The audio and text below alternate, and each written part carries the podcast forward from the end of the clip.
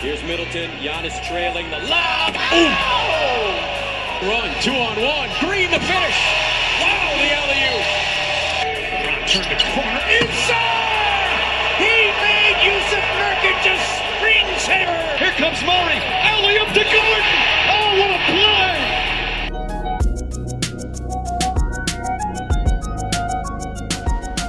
Joining me now is Walker Mehl, host of Locked On Hornets. Really appreciate him covering us, the Charlotte Hornets for us here at the Alley Oop.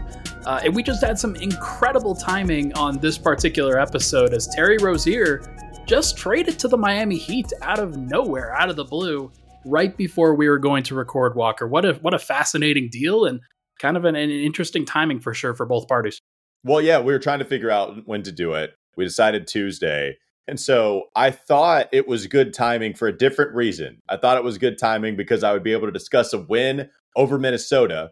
Not only a win, but a win over Minnesota in which Cat scored 44 points in the first half and then finished with 62. But the Timberwolves blew a big old lead trying to get Cat to 81. Like clearly yeah. 81, 100. I don't know what was on the mind, but it was big numbers. And it wasn't because of Cat. It wasn't because of their win over the Timberwolves. Really, the best timing here is the fact that earlier today, Terry Rozier was traded to the Miami Heat. So you're right. What a, what a weird coincidence that we're recording here. We'll start with that as the the first thing we go to, and then we'll go to that win. Obviously, yeah. Uh, Kyle Lowry and a 2027 Miami Heat first round pick seems pretty reasonable for a guy like Terry, where you know it's it's like he could go help a contender you get a future asset back. Kyle Lowry is probably not long for Charlotte. I'd have to imagine that it's probably a buyout situation if I had to guess, but I still think like this is a this is an interesting deal for both sides. Do you like the deal for Charlotte, or do you think that this like that you got good value? I think so. I understand the deal more than I like it. I'm still trying to figure out how to wrestle with my feelings on this. But I, I, do think I like it for Charlotte. I understand it. So sure. if you go back to last offseason, there were reports, not even last offseason, even last season during the NBA trade deadline, there were reports that the Charlotte Hornets might move off of some salary, whether it be Gordon Hayward, who's been mentioned a lot, or Terry Rozier. The problem is Terry wasn't having a great season last year and you couldn't get really anything that valuable in return. And so if you were getting something like I it was really reported about like second round picks and Mitch Kupchak loves trading for second round picks, but if, if you're only going to get a couple second rounders, I don't know, maybe 3 or some whatever, right? Then you might as well just write it out with Terry to try to put butts in the seats at the Spectrum Center where he is a fun player when he's on. And this year, you're seeing career highs in a lot of different categories. He's more of an efficient player, maybe not as an efficient of, of a shooter this season, but still good enough, still taking a lot of threes.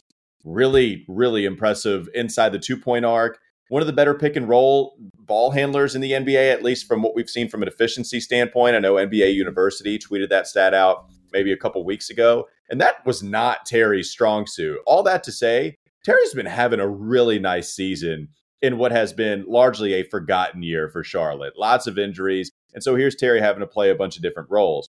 The fact right. that they tried to trade him last year, everything that you would get in return was like second rounders. So they decided to just have him come back this season. And now you can get a first round pick that's lottery re- uh, protected in 2027. And think about this like all of the protection goes away in 2028 which is pretty crazy to me. I, if, if you if you think about how many times that you've seen unprotected first round picks dealt at all and and even just a 14 pick drop right? Like the, the fact that 14 picks okay first we're protecting lottery style and then it's unprotected the year after. And so right. yeah that's I, I think especially with you not having to wait that much longer to see, okay, can we hit the ultimate shebang and actually get this thing unprotected if the Heat don't make the postseason? I think the Hornets are just they're they're so far out in front with 2027 and 28, right? In that Jimmy Butler's contract is off the books by then. Even if he is playing, he's older at that point. Tyler sure. Herro's contract, that's the one that lasts the longest from a who can still be effective and who's still going to be on their current deal and that ends in 26 and 27. So it's going to be a different Miami Heat team. If the Hornets keep this pick that long, which there's a you know great possibility they could even trade it, you know who knows, but yeah, I, I, I like this deal. I think it's a valuable asset that they have now that they could either use so many years from now, or that they could use to trade. And I, I think getting that kind of value for Terry Rozier, you don't have to take more money on the books. Kyle Lowry's contract is, is expiring, and they're looking to trade Kyle before the deadline. And if they right. can't, then they'll buy him out, like you said. That's probably the idea. So yeah, I, I think especially given what you could still do, I understand the deal, and I do kind of like it if I'm a Charlotte Hornet fan. Yeah, it makes sense, and you still got to have the long term view. And we talked about like mm-hmm. Brandon Miller, somebody we're going to talk about. LaMelo Ball still going to be under contract. Uh, there's there's Mark Williams as well. Like th- this is still early stages of a rebuild for Charlotte, and having an asset like that down the line obviously going to be super super helpful in a situation where you could either use it, like you said, or you could trade it and package it for the next version of uh, help for Lamelo Ball and Brandon Miller, guys is, like right. that. Should be should be a perfectly reasonable thing, and like we said, Jimmy Butler is going to be 37 when that pick comes due in 2027, or 38 when that pick comes due unprotected in the 2028 yeah. draft. So very very possible that uh, Charlotte benefits from this, and that Miami's handing over a pretty valuable asset. Uh, but we'll see. We'll see what it looks like. Uh, LaMelo is playing again, as you mentioned. Uh, this is going to be very, very interesting to see what he looks like uh, as the the only point guard, the only real ball handler in the in the starting lineup and whatnot. I'm curious, what what do you think he looks like? Uh, I know he just recently came back, and, and what are expectations for him for the rest of the year? So, just to stay healthy would be the first thing you want. I this is someone that sat against Philly, so they had a back to back. They played on Friday got the win the second go around against the Spurs. And then they played that following Saturday, where LaMelo didn't play because of ankle soreness. He was actually questionable in this one, whether he would suit up or not against Minnesota. Eventually did, and certainly helped them get that win. You're just hoping for no more serious ankle injuries. That if, if we can get through the rest of the year without another serious ankle injury, then that will be considered a win for Charlotte Hornets fans, especially with them trading other veterans on the squad to see if they can get future assets. Now, now it becomes about the future, right? Because you right. quite literally made a move today that does not help you this year. It helps yeah. you in the future, but it doesn't help you this season. And that's understandable because this is a team that's not even in the play in tournament right now. They're like six, seven games behind uh, the play in tournament. And I don't expect them to get there. So now, if you're LaMelo, really it's continuing to rehab that ankle to a point where you can be comfortable playing on back to back nights where your ankle is strong enough to take that and continue to work on your game. One thing I like about LaMelo is that he's been really attacking the hoop this year. The fact that he's even taking more shots at the rim is great. He is getting to the foul line more. There have been two games since his return from injury where he shot double digit attempts at the charity stripe. That's not a part of LaMelo's game previously as much. And we've seen that a couple of times. That's great you know, continuing to hit your three point shots, get other guys involved, and just mature as a player, still being so young. I think that's what you hope to see from LaMelo as the year goes on. And you're right. If LaMelo's out, now you're looking at some a pretty depleted, you know, group of ball handlers here. It's. Brandon Miller stepping into that primary ball handler mode, which isn't his best suit right now. He's more secondary playmaker guy, and I think that's why we've seen him blossom again since LaMelo came back. But now that you don't have Terry, it's pretty emergency mode. So it's Brandon Miller, it's Cody Martin in a pinch, it's Nick Smith Jr. off the bench. It's a lot of Ish Smith who Ish was retired. yeah, like he was about to retire, and then you know he comes back when Charlotte calls him, and he's from here, and so that was really the only reason he was going to play again in the NBA. Yeah, it's it's it's tough if Lamelo goes down. So you're right. I think you're just hoping for him to stay healthy and continue to grow. We'll see whether he can. This is going to be. I, I mean, he he has been under the microscope in a lot of different ways, but mm-hmm. I mean, mm-hmm. just staying healthy and and being able to work through some things on the court is going to benefit. And then maybe just having a galvanizing win like you just had over Minnesota, yeah. where uh, it was a it was a big big deal. He didn't necessarily play all that great, I don't think, but uh, Brandon Miller played fantastic. Like that was a that was a really fun, interesting performance from from Brandon Miller, hitting some really really tough shots in that game. Uh, in a night where Cat had 62 and Charlotte won anyway, just what are your takeaways from an, a night like that, and and how it can benefit a franchise? Well, this fan base pretty desperately needed a win like that. Yeah. And it's been tough sledding. You're talking about a win against San Antonio on Friday, where the Spurs, of course, did not sit Wemby. And, you know, fans were excited to go see Wemby. I, I know plenty of people that were ready for a night out at the Spectrum Center to go see the number one overall pick, generational guy. But it was announced actually two days before. And uh, no, Wemby's going to sit out this game. He's not playing. And so they win that one. But of course, it comes with the caveat of it being the worst team, one of the worst teams in the league, and they don't have their best player. So that's Right. tough. The other win you can get to before that, it was against the Kings during their West Coast road trip. And before that, you have to go back to a long time. I think it was Toronto. So they needed a win in, the, in a really desperate way. It was nice to send Terry out with a victory where he helps Sure. you again in a fourth quarter. He's been as clutch. Uh, really, in the I don't know, a couple of years ago, Terry Rozier was as clutch an NBA player in the NBA. He was he was up awesome. there with the best players. It was crazy, and he kept Yeah. doing it. It was one of those things where you expect law of averages to come back to earth, but nope, there's Terry again, right up there in, in clutch performances. And then he had a bad season last year, but the whole entire organization did with all of the injuries. So it was pretty incredible. Yeah, it, it was nice to spoil Cat's 60 point performance. You come back from about 20 points. Eric Collins gives us a couple of gems on Yeah. the play by play. I mean, I love Leaky. Oh, that's a great, it's a great call. The fact where you just make noise when Cat is taking 45 footers. Oh, That's it, it was it was a great win, much spirited, and I, the Hornets fan base they needed it, especially if you're going to trade one of their best players that they've had the last five seasons. Tell me more about Miller then, because we we had our check in initially about six seven weeks ago or so, and Miller was still playing pretty well about then. His averages are basically about the same as they were then, but I think he's still like growing. He's still learning how to do things now, and I think he's making some good progress. Some of the shots that he was making, some of the shots he was attempting, he just looked more comfortable doing it in in an environment like that, and that's a that's a pretty impressive place to be. Uh, what's the progress been looking like for for Miller? uh, against the best defensive team in the NBA. Yeah, it, Yeah. it was. You, you talk so. Brandon Miller has been sensational the last three games. You- look at him scoring 24, 23, 27, shooting nice, uh, shooting uh, at a nice clip from the field. Three point shot wasn't there against Philly, but it was it was there enough uh, against Minnesota. And you're starting to see him play a lot better inside the three point arc. I, I think you're starting to see him get out in transition.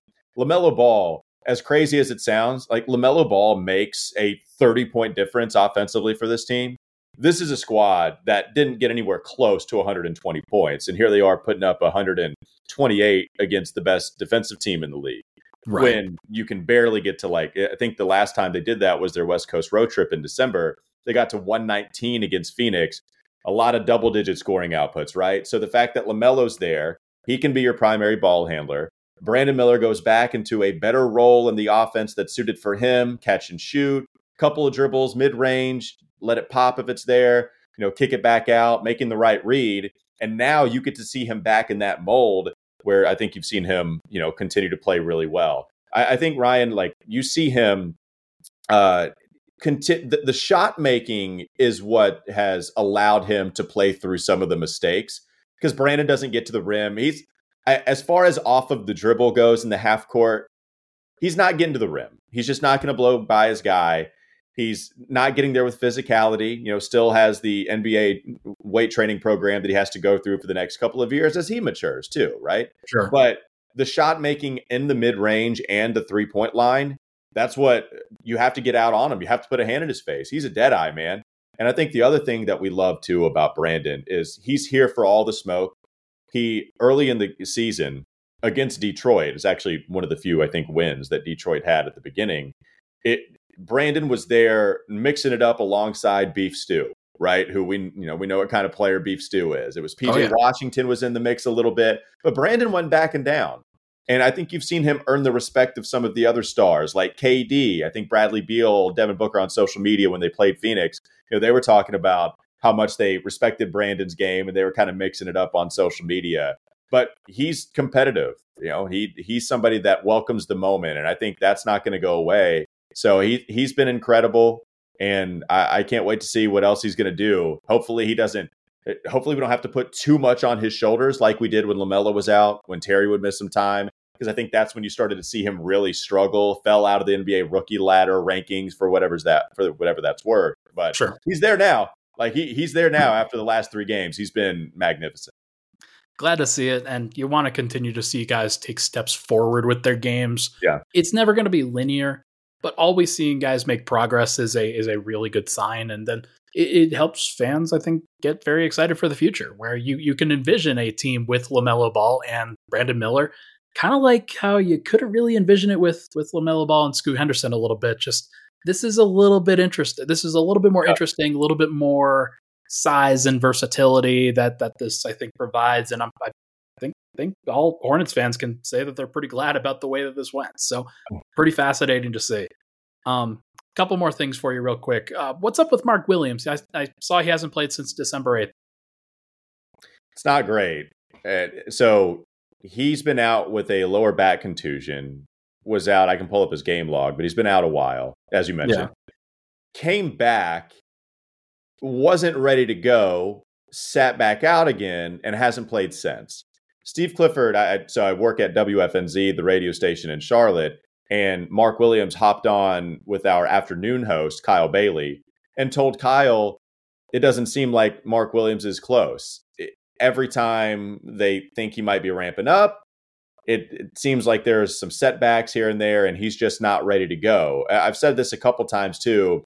It it feels a little Cody Martiny in the sense mm. that anytime that you had a checkpoint and it felt like we were in the final stages, something would happen, and then he could never see the court. Now, Cody Martin was out all last year and the beginning of this season, so it has not been that long of an effect. It is we are not in Cody Martin mold right now, but uh, it's in the same neighborhood in the sense that we just haven't gotten good news in a long time. Every time there's an update on Mark, it's never good. It's never Yeah. oh we expect him back in a week. We expect him to miss a couple more games and then he should be good to go. We just haven't gotten any clarity or positivity on the Mark Williams front. I, I don't know this for sure. This is just me kind of guessing, but yeah, and I think we all get the idea of uh, how scared we are when big men have foot or back problems.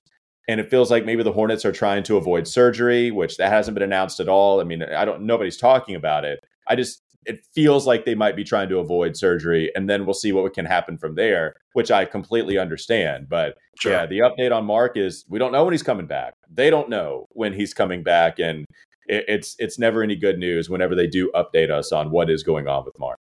It's tough because that's the one element of this where if you have a young rebuilding team, the best thing you can do for those guys is to play them all together, get them some chemistry, and understand how valuable that is for them to be on the floor and understand each other's strengths and weaknesses. So that's going to be tough. That's going to be that's going to be something to monitor going forward for sure. Um, final thing I have here for you: Charlotte appears still open to other deals, open to other possibilities for more trades. You mentioned Gordon Hayward before. Wouldn't surprise me if Miles Bridges was a guy that saw some interest from other teams. Uh, do you envision them doing something else between now and the trade deadline in a couple weeks? I do actually. So at, at first it was tough. It, it always made sense, right? It was almost like the tornado watch or the tornado warning. It, the conditions were right to see a big storm coming, or we actually have seen it. Well, now we've seen it. Eh, the Right. conditions were right the last couple of years. Hornets not going anywhere. You have a couple of guys that are a part of your young core, but Terry Rozier and LaMelo being your starting backcourt hadn't gotten you past the play in tournament. So it would make sense to trade him. Gordon Hayward always hurt, but could go to a playoff contender, maybe come off of the bench, not play as many minutes, and be a really nice player for you. Plus, really malleable, can connect with a lot of players, just feels like he could be thrown in wherever and Sure. really help you out. So it made sense. But Mitch Kupchak, they've never done anything in the middle of the season. Uh, we we the mantra on Locked On Hornets is just do something. We're we're the meme of poking Mitch Kupchak with a stick. Do something, anything. And the, the the answer to that was trading Vernon Carey and Ish Smith for Montrezl Harrell with with the Washington Wizards a couple of years ago. That's Hell the yeah. biggest move. Like the first midseason move he ever made was trading for Brad Wanamaker for cash considerations. Like this is what we're talking about: the lack of activity at the deadline for quite some time. Now you have new ownership, and you're seeing a pretty big shift, a pretty visible shift in this organization's mindset. And Mitch Kupchak trades Terry Rozier in exchange for a first round pick and an expiring contract in Kyle Lowry. Reports are from Woj that they're going to try to see what they can get for Kyle Lowry and others, even if it means welcoming bad contracts, as long as those are sweetened with future assets, with future draft capital. So, yeah, I think we're going to see some more moves. I think, especially with, I mean, I don't know how wide open the championship is this year, but there are a lot of contenders, right? Boston sure. in the East. We know about Denver. Philadelphia looks like a lot of fun. Who knows with Milwaukee after their news just broke like a couple of hours of us recording with Adrian Griffin now fired. It there there are it's there for the taking. And yeah. so if it's there and teams feel like this is their window, then maybe some of these teams are willing to give up more if it feels like that it, eh, another player gets them uh, over the hump. So I do feel like we're going to see a couple more moves at the deadline with what's being reported and what we already saw in that trade with Miami. Selfishly, for the Nuggets, I want me some Nick Richards. That dude is good. he's he's super good, super helpful. Up. Yeah, he's yeah. he stepped up and he can protect, and they've used him a lot. so the, the thing now is, if you're a fan of the Nuggets, you might want Mark Williams to come back too, because yeah, because now the Hornets, if they trade if they trade Nick, then it's Nathan Mensah, and God bless him, was supposed to be a part of the Greensboro Swarm this year. Uh, that yep. was it and now it has to be thrust into this role. It, it's tough, but yeah, and Nick Richards too. That's a tradable contract. Like it, it's it's people have been rolling with the BMW mantra. It's Ball, Mark Williams, and Brandon Miller, and so I did that the wrong order, but it's those three, and then maybe Nick Smith Jr. Like you're not shopping him, but you would like to keep that young piece. And everybody else is on the table, and so we'll see what happens. But I do expect the Hornets to to be active. Well, we will see what happens. Here's Walker Mehl of Locked On Hornets and w- WFNZ Radio. Really appreciate you stopping by and sharing the insight, Mark. Let's check. Let's. Oh, Walker. God, I now see. I've got. I've got the BMW in my head too. How how, how dare you? Uh, we're not trading Mark yet, so we're gonna try to keep him and see. But yeah, Ryan, I appreciate the time, man, and uh, yeah, we'll see what else happens down the road.